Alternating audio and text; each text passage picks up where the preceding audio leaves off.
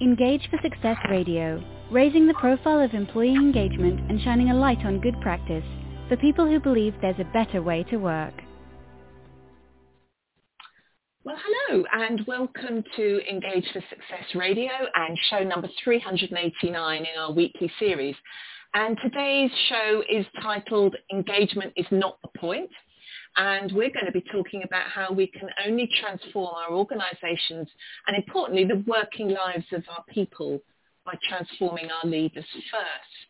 I'll be introducing our guest in a moment, but first of all, a little bit about Engage for Success. We're a not-for-profit movement. We're the UK's leading voice on the topic of employee engagement.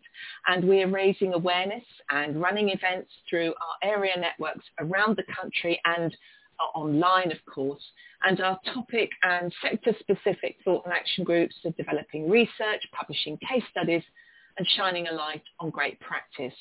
Do visit us at engageforsuccess.org to learn more, uh, and that's where you can sign up for our weekly newsletter.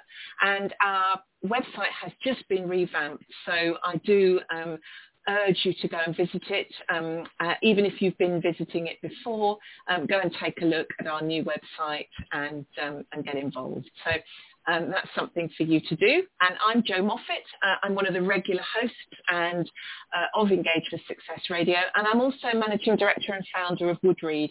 Woodreed is a specialist advertising agency, uh, which means that we work with clients to help them use their brands to engage their people and create high-performing cultures and places where people really want to work. And joining us today to help us navigate today's topic of engagement is not the point.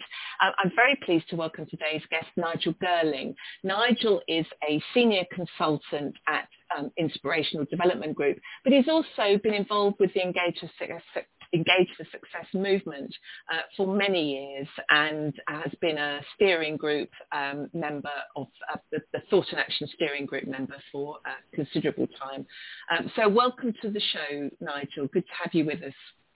Well, thanks for having me. Uh, I think you've been you've been involved in the movement since pretty early early do, early doors, haven't you? I think just after hell froze over, I think was when I started. Yeah. I was uh, I was invited by uh, David and Nita as one of the first of the what they then called the Guru Group right at the yes. beginning. So, yes, right. I've, been, I've been lurking ever since.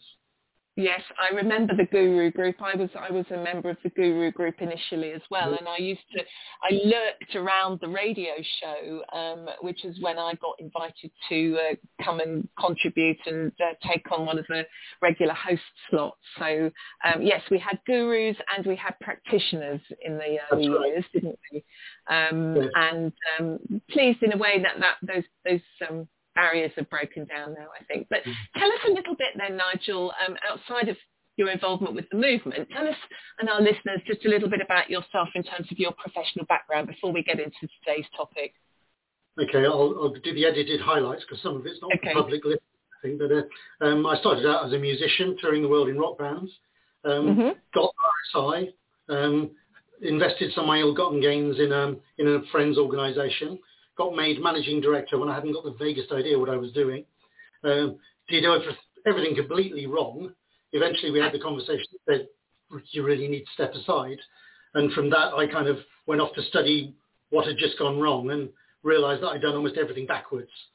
And I've spent the rest of my 40 odd years of career trying to help other leaders not to make the mistakes that I started out making. So right. I've, I've spent more than a decade as the chief exec of the uh, National Centre for Strategic Leadership and now working with Inspirational Development Group, IDG, I head up the Professional Qualifications Centre, helping leaders at all levels, but particularly senior ones, to become professionally qualified and professionally developed. So that's, right. that's me. Okay. So, so your path then, you say you did it all kind of backwards. Um, your your sort of mission is is in a sense you want to try and help people um, avoid making the same mistakes and having to learn from experience in the sense of learning from their mistakes. You want to try and help point them in the right direction in the in the beginning. Yeah. Yeah, absolutely. I mean, one of the problems with learning by your mistakes is that other people have to suffer the consequences of your mistakes. Yeah. And whilst it might be a great learning opportunity for you, what damage did you just do to the teams and leaders and organisation that you've been involved in? So I'd rather people uh, learn, it's the old saying is, that a, a good person learns by their mistakes. A really good person learns by the mistakes of others. Yes, yes, so, uh, absolutely. That's what you've been doing. Excellent. So, so today's title, as I said, is engagement is not point, uh, and it's uh, classically uh, provocative, as I uh, as I know you like to be, Nigel. Um, and um, you know, I, I, totally understand that. And we're going to be talking today about how we can only transform our organisations and the working lives of our people, so that those people are not having to suffer our mistakes um, by, by transforming our leaders first. So um, tell us, let, us start off, why, why do you think leadership from the top then is, is so important if we're going to create a, you know, better outcomes and a better world and so on in, in, in terms of our businesses? Yes, and there are thousands of reasons, and I won't go into all of them because we don't have time, but one particular one is that top leaders set the tone. Mm-hmm. When they tell people, they, they telegraph to people what really matters, what's important. And you'll often hear them saying the right things. But if every uh, communication they put out, every top level measure they've got is about money or markets, that message is heard. Everybody knows that's what they really care about. So it's, it's one thing to hear them say, you know, employees are our biggest asset. But if they don't demonstrate that by the way they behave and the things they prioritize, then everyone knows it's not true. So I think that the top tells everybody what really matters. And if they can show that this matters, everyone else will start to care, particularly the other levels of leadership. And, and do you think that leadership do, by and large, get the importance of people? I mean, do you... I see a polarization. Um, what seems to have happened in the last few years is that those that do get it have really got it and moved mountains. Those mm-hmm. that don't it might seem to me have got worse, have got more disconnected from that reality. And, and this last year or so has really pushed those things to extremes. You know, those right. that really get it are doing lots of stuff to keep their people engaged, to help, help them to feel well and on top of things and with it, on it. And those that don't have been increasing surveillance, um, badgering people, pushing targets up. Um, I know one organisation where they get a performance call in the morning, another at lunchtime, and another one at the end of the day. At what point are they supposed to actually do something? And that and that's a perfor- that's a performance call, not a so kind of performance productivity. Um, yeah. Keep you on your toes, stop slacking call, rather than a how are you? How are you really doing? What support can I give you? Absolutely. None of that. And that's the critical difference. You'll, at, the, at the good end, you'll see lots of that sort of thing happening, where people mm. are engaging with each other as human beings. Uh, but, but at the other end, at the lower engagement end, you see people who are constantly being put under pressure because the people above them are putting them under pressure. Hence yes. my comment, it's got to start at the top because at the top, they're constantly driving for numbers. That resonates throughout the line, all the way down the levels yeah. of leadership. Everybody is doing that stuff because they think that's what they're supposed to be doing, because that's the thing that gets them noticed or keeps them safe or stops them from being um, highlighted as a poor performer themselves. And that bothers me because uh, you know, the, the, the movement is quite concentrated around London a lot of the time because that's where it began. And you see less of that kind of behaviour in London, but you move outside and you go into other cities or, heaven forbid, rural areas, and you see a very different picture where often leaders are not trained, they're not formed, they haven't thought about this stuff in any real detail. They're just desperately trying to find get numbers in order to keep someone else off their back, and that's so damaging. And and I was going to ask you about the last 12 months. We've you know 12 months into the COVID pandemic. Today has seen the slow, gradual first tentative steps towards easing the, the latest round of lockdowns that we've all been in really since Christmas. And uh, what, what do you think that the result has been one of polarization then? Do you think it's made, do you think the last 12 months has, has made the good, the good better and the, the bad worse? Yes, actually I do. Yeah. I mean, I see, I see lots of evidence of that from organizations I talk to, leaders I work with, that you can see culturally organizations seem to have become bookended. The ones that didn't understand that culture mattered in the first place are just desperately trying to stay alive. I, I get that. That's a that's a strong motivator and driver of survival. But the trouble is it's sort of counterproductive because the more they strive for survival, the less likely they are to survive.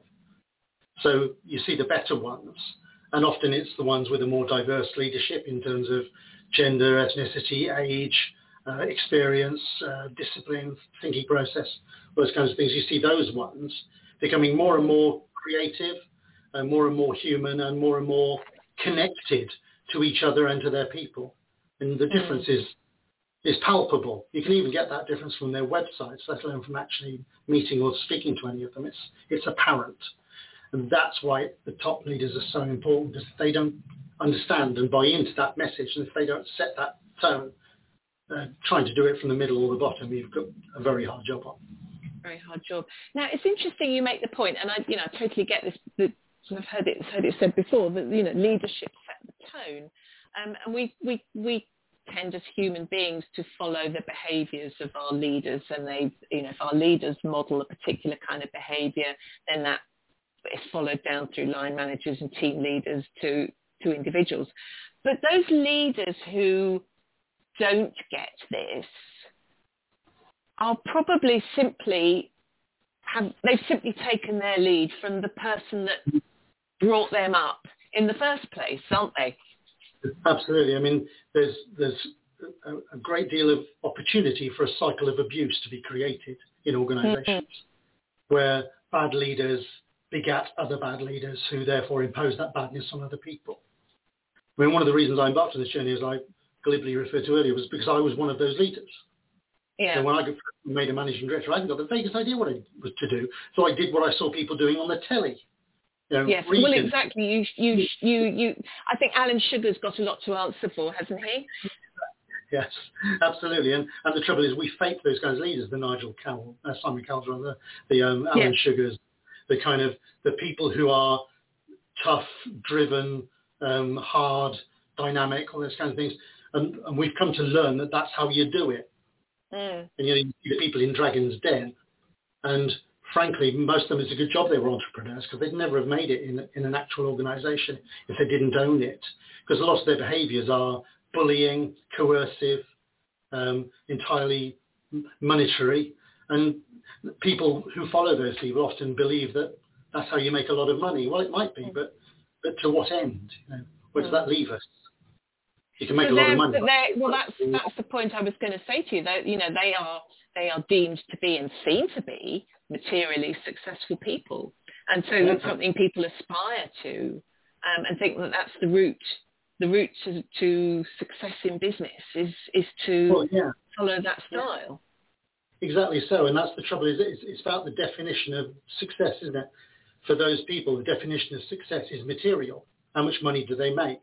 And as a mm. consequence, mm. we saw this with the economic meltdown of you know, 12, 13 years ago, that once that becomes the benchmark, you know, the more money you make, the better you are, then you end up with people who are entirely driven by self-interest.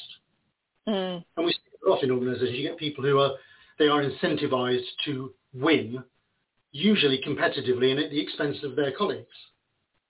So what kind of culture does that create? You know, it creates a dog-eat-dog culture. And that's yes. the antithesis of engagement in most cases. We want people to feel part of a healthy community and to collaborate and to share and to support each other. It's very hard to do that when it's not in your interests to support this other person because they'll actually steal the prizes that you want. Mm.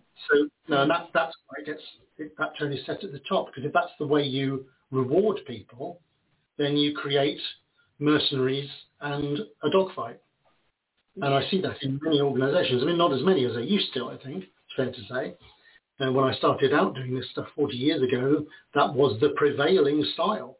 You know, during the years of, of the Thatcherite movement, etc., the, the style was wear the right braces, drive the right car, uh, and and fight to the death to make sure that you get your bigger than your share. And that didn't do us the world of good, as subsequent social yeah. impact showed. Uh, but we, we are to some extent in danger of doing it again. Uh, and you know this this kind of last year where lots of organisations have really suffered financially, and the whole country, the government has suffered financially. There's a mm. temptation now for people to to go back to the hard nose, drive for numbers, incentivize people to, to bring home the bacon, kind of thinking in order to recover the lost ground. And my fear yeah. is that what we actually end up doing is, as we did in, in the years immediately after the meltdown, promoting sociopaths and, and psychotics who are happy to, to stamp on other people at the expense of people who might actually have supported others to, to enable them to do the best work. Yes. So, so coming back to your your initial start point, um, engagement is not the point, and that what we're wanting are better organisations doing better work with better mm. outcomes to create a better world. Um, engagement is just part of that process, and, and you said leaders. It's really important that we have leaders who set the tone from the top. But does that mean that we kind of put engagement all talk of the word engagement to one side. You know, what about engagement surveys, for example? And you know, should, are they are they kind of um, surplus to requirement? Um, we're not going to mention my address anywhere on here because I'm sure there'll be people who immediately want me killed. Um, it's, it's, such a, um, a, a, a big market. My concern isn't about engagement surveys. I think they're very useful and they do give people very good information. My concern is when that becomes it and I see that in some organisations who, who actually think they have an engagement initiative because they do an annual survey and respond to it, mm. as if somehow that's the whole story. And it's just one part of a very large jigsaw. there's no point in asking people how they feel unless you care about the answer and care about doing something about it for those people, not to improve your scores. Mm. You see yeah. in, uh, in organisations, quite often people are are very concerned about the scores in their area because they perceive that they're going to be blamed if those scores aren't good. And then you see them do all kinds of things to kind of massage those scores to the right place. Now, I was doing some work with an organisation probably three or four years ago now where uh, the scores on their surveys were for leadership were actually very good until the chief exec of that organisation moved on and suddenly the scores dropped through the floor and on conversation in focus groups, they were afraid to tell the truth previously. Really? So the scores they were getting was a kind of self-preservation uh, score because they yeah. knew that they would be a witch hunt and then if they were found out, they'd be down the road. And that is the problem. Um, I once heard a chief executive, this is a few years ago now, say, um, I'm, I'm not trying to blame anybody, I just need to know whose fault it was particular favourite phrase of mine. That's lovely. I love that. Yeah. I love that. Yeah. Absolutely. So you've got to, it's about actively listening to what your people are saying uh, rather yeah. than, yeah. Well, it, I mean, me, it's interesting. I, I often talk about the frustration of calling, appointing an employee engagement manager or you know mm. because taking that that's a job it's done it's a survey and therefore we have done engagement. And clearly that's not remotely close to what this is all about at all is it? And we've been this we've been here before. That's what happened with the original formation of hr it meant that other leaders could immediately um, relinquish any responsibility for their people because there was a department to blame now it happened yeah. with quality in the early days of BS 570 and ISO 9000. It now you had somebody who was whose fault it was if the quality was bad. It wasn't you, thank God. You know, mm. Um, mm.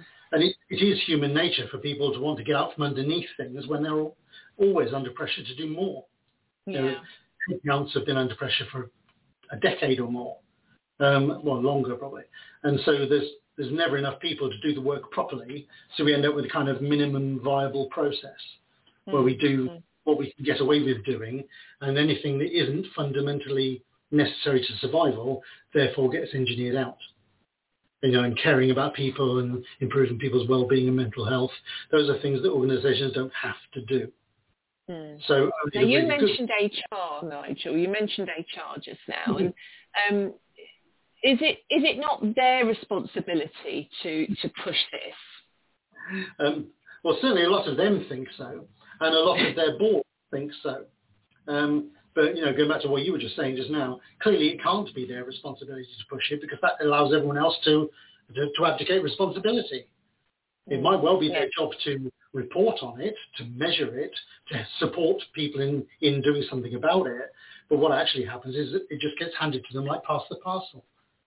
But is it is it their job to persuade leadership that they need to take this seriously? Who who who hmm. is going to persuade the uh, Alan mm. Sugars of this world, and I use that term in a, you know, a sort of uh, the loosest sense. Who, yeah. who is going to persuade the recalcitrant leadership team that actually they're doing this all wrong if it's not HR? I would love to be a fly on the wall when an HR director tried to persuade Alan Sugar that this was the thing they needed to do. well, exactly. How do they do it when, especially if they don't even have a seat on the exec team? Yeah, exactly so. And uh, they can't is the short answer. They've got no chance. Uh, because if you look at the boards of a lot of organisations, you can tell a lot about what they care about from the composition of the board. Mm. You know, every single organisation, probably in existence in the West at least, has a finance director or yeah. financial controller. But how many of them have got a people and talent director? There are lots of them, but proportionally. I bet it's less than one in 10 or even one in 20. And that tells you how seriously they take this. It's not yeah. worth having somebody at that level. Therefore, it's not a strategic issue. I mean, that's, so, I carefully because I, I do get accused occasionally of being a, an HR assassin, uh, and, and, and that's not really true. Though I do have elements of it. Um, my problem is that that HR tends to be targeted at doing a number of things they can't do, and therefore end up doing the best they can with what they've got. Um, okay. You know, so leadership development, as for instance, which I, is, I am obviously passionate about, it's my life's work. Uh, mm. How many L&D or uh, learning and development or leadership development HR functions actually have sufficient budget to enable them to do it properly? Hardly any. Um, how many of them, even if they do have the budget, have the expertise to do it properly? Hardly any. Mm. So it just becomes an easy place to park things, I find. And that's true of a number of, of of departments, but I think it's particularly true in our context about HR. They are often an easy way of lumbering someone else with a responsibility that actually belongs to everyone. And boards rarely, in my experience, take this seriously. So I've actually heard in a board meeting for now, heard them blaming HR for their poor engagement scores. Well, of all the things you could blame HR for, you can't blame them for that.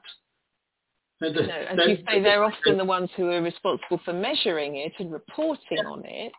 Yes, um, they, get, they suffer from the shoot the messenger. Hmm. And uh, it's quite rare in my experience for boards to have the kind of authenticity and courage to look in that mirror and see themselves clearly and truthfully.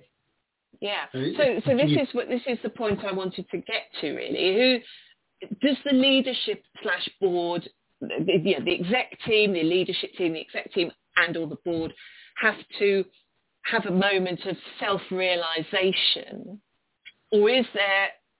How do they? How do they come to come to realize that actually the way they've been doing things forever and the, the, the behaviors they've been modeling because that's the way they were treated, this cycle of abuse almost that you talked about, how, you know, how do they, how do they come to identify this as a, that they've got a problem um, and then know what yeah. to do about it? You know, who's going to point it out to them if they, if they can't see themselves? I'm, I'm doing my best. um, but, yeah, but you're, you're a team of one, Nigel yeah. But um, I think it's all, there's a, there's a kind of a connection here with the, if you like, the direct line model. Uh, until uh-huh. Direct Line came along, hardly any insurance companies took seriously the idea of customer service and of speed. Yes. Uh, within six months of a, a, firm like Direct Line being there, uh, all of a sudden, bang, they all had in customer experience programs, they all tried to speed themselves up. They all tried to focus on how to communicate effectively because competitive market pressure forced them into it. Mm-hmm. And that might be the case here. It only takes one organization in a sector to pick up on this and do something about it and make a difference. And I think our greatest hope here is talent wars. Um, mm-hmm. that, that talented people, particularly younger talented people, won't work for an organization that is poor at this if they can possibly help it. So, you know, a lot of those organizations that have old school command and control cultures that are driven by the hard numbers, that don't understand about enabling and supporting and engaging their people, will already actually start to lose the talent fight. You know, good people will, will drift away. Uh, new good people won't join them in the first place. Mm. Um, we saw this happening. I remember watching an interview with Steve Jobs years ago uh, about Apple saying, uh, and the, the interviewer was saying to him, how do you manage to uh, find all of these really great talented people? He said, we don't have to, they come to us. So we've got a, we've got a waiting list of about 5,000 of people that want to work for us. Mm-hmm. I mean, uh, that's not an accident. No. That's a cultural it's an, it's an interesting story though, isn't it, the Apple one? Because I mean, from a cultural perspective, they they did an awful lot of stuff right and did attracted talent, like you've said. As an as an individual, um, he was not the he was he was not necessarily one of the role models you'd like to single out as being the greatest uh, proponent uh, of leadership. Because despite that, the organisation did get a lot of things right, and yeah. that goes back to about the Alan Sugars of this world. He had some very very good people like Sir Jony Ive around him, who mm. uh, who who pushed him in the right direction because mm. he he, I know legendarily he wasn't particularly good at listening, but he did end up listening. Uh, because he didn't only want his own way. What he wanted was things done quickly um, and brilliantly. And if and he always thought that his way was probably the best way of doing that. But but he was persuadable to change it, um, and did get persuaded to change it quite a lot. And it's interesting to look at how they've changed as an organisation since since his sad demise. Yeah. yeah. Um, and also how they behaved when he died. And the whole organisation came to a grinding halt, and everybody went outside and they all did kind of memorial eulogies about him. Um, and they were open about the fact he was uh, he was a bit marmite, but they all loved him for what he stood for, for what he achieved, for what he helped inspire them to do. So you know, I think it's a it's not a, just a case of appointing somebody who's lovely. No, no. He that's too, really. Too, that's too pink and fluffy and easy to say, isn't it? Really. So yeah, what happens when you get that. So how? We've only got a few minutes left, um, and I just want to pick up on a couple of points really. So once our exec team have realised they've looked in the mirror, or someone's come along and pointed a few home truths out to them, realised that they need to become more engaging uh, in mm. order to deliver a more successful, sustainable organisation for their for them themselves, their shareholders, and their people. How do they go about developing more mm. engaging leaders? Quick, quick uh, oh. couple of steps, and then I want to ask you one final question before we finish. Um, short answer is we need to start treating leadership as a profession. We call it one, but we don't treat it as one. So you do, right. in be a teacher, an engineer, an, an architect, a pilot, a doctor, a dentist, a lawyer, any of those kind of things, you've got to be professionally qualified in order to be allowed to do it. We mm-hmm. think any CEO of an organization, as long as they come from the right place and have the right kind of credentials. And that's not good enough. You know, people need to, this is the, one of the most complicated jobs you'll ever have. People need to be trained in how to do it and to continue their kind of professional development throughout their career to keep developing it because it's changing all the time those last years yeah. should have taught us that, if nothing else. If nothing else, uh, yeah, sure, sure. And and that's not generally how it's viewed. People get there through experience, track record, and connection. And how's that going to work now? Experience and track record of what? It's a world that no longer exists. Um, if we want to be more engaging and to inspire and, and to innovate and to bring people together to work, do their best work, are those people going to be the ones that will do that? We need to embark on a process of refreshing, rejuvenating, renewing, and replacing, if necessary, a lot of our senior leader cohort. There you go, I've said it. Yeah.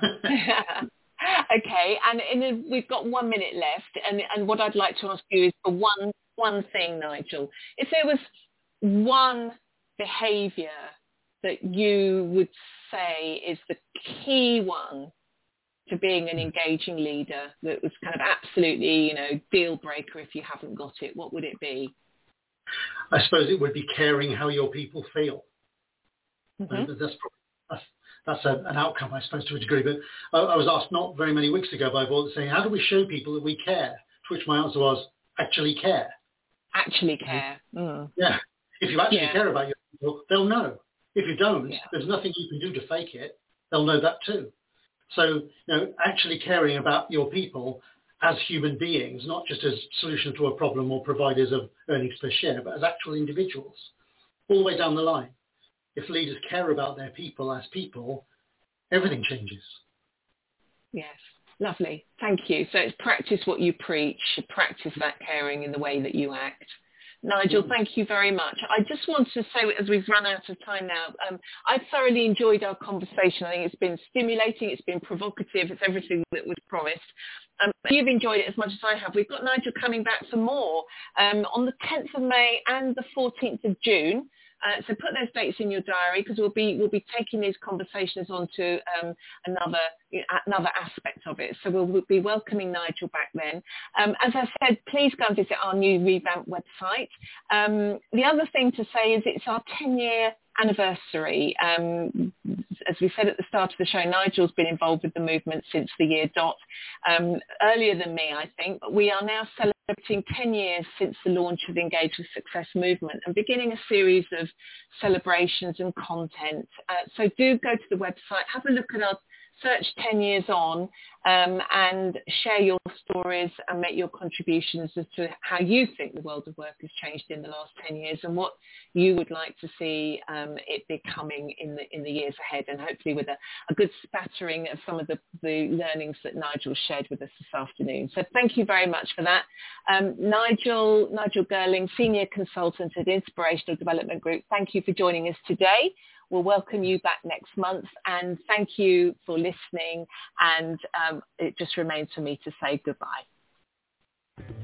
Engage for Success Radio, raising the profile of employee engagement and shining a light on good practice for people who believe there's a better way to work.